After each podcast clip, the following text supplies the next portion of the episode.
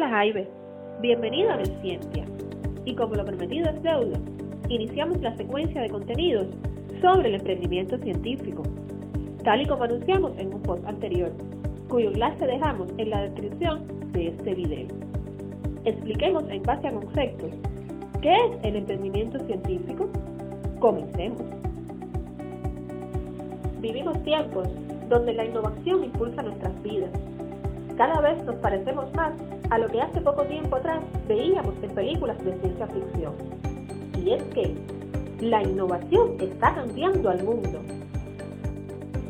Empecemos por conocer qué es emprender.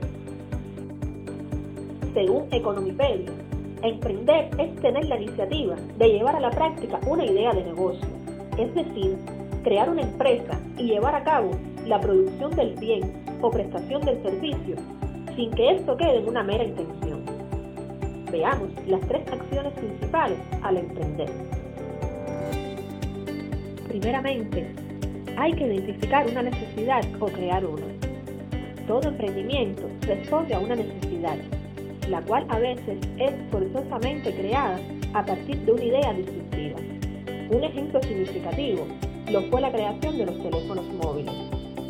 A continuación, se debe reconocer la capacidad de darle solución a la necesidad mediante la generación de un nuevo producto o servicio.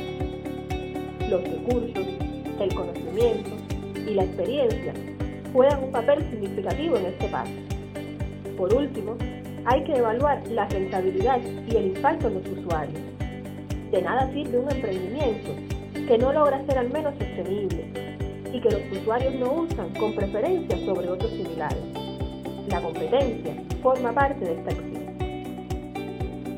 La creación de productos y servicios nuevos, originales y atractivos son esenciales en el proceso creativo que define un emprendimiento.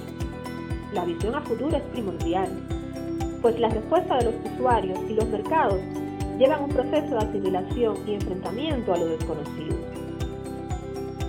Hay preguntas que son esenciales hacer, como ¿para qué? Aquí es vital reconocer la necesidad de nuestra propuesta. ¿Cómo hago?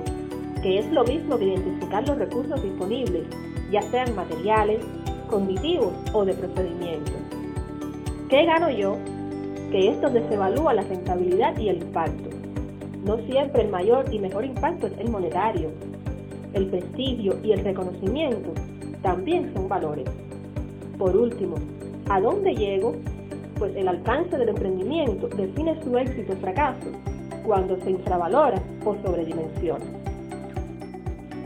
Es entonces que la idea en sí es el mayor recurso de valor, pues cualquiera que la conozca y posea los recursos suficientes puede materializarla.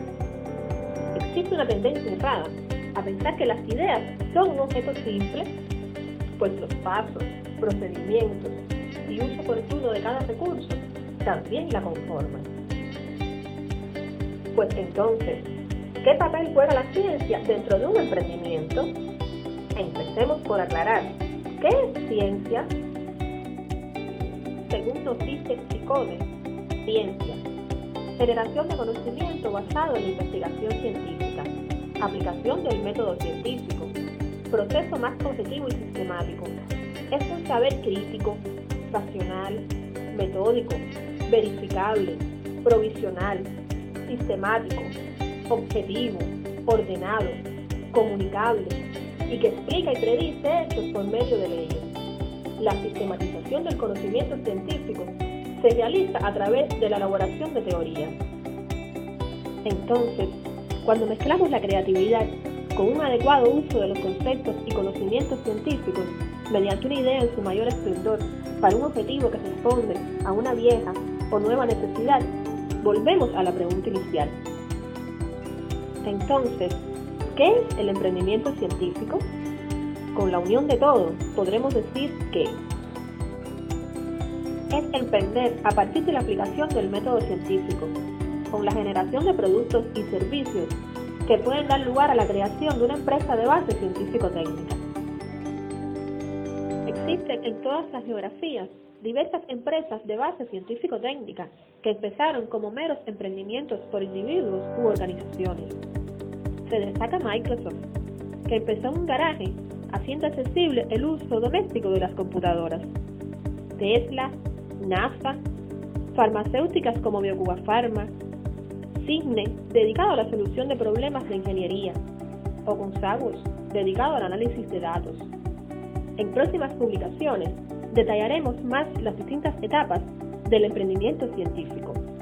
Síganos, que para usted es neociencia.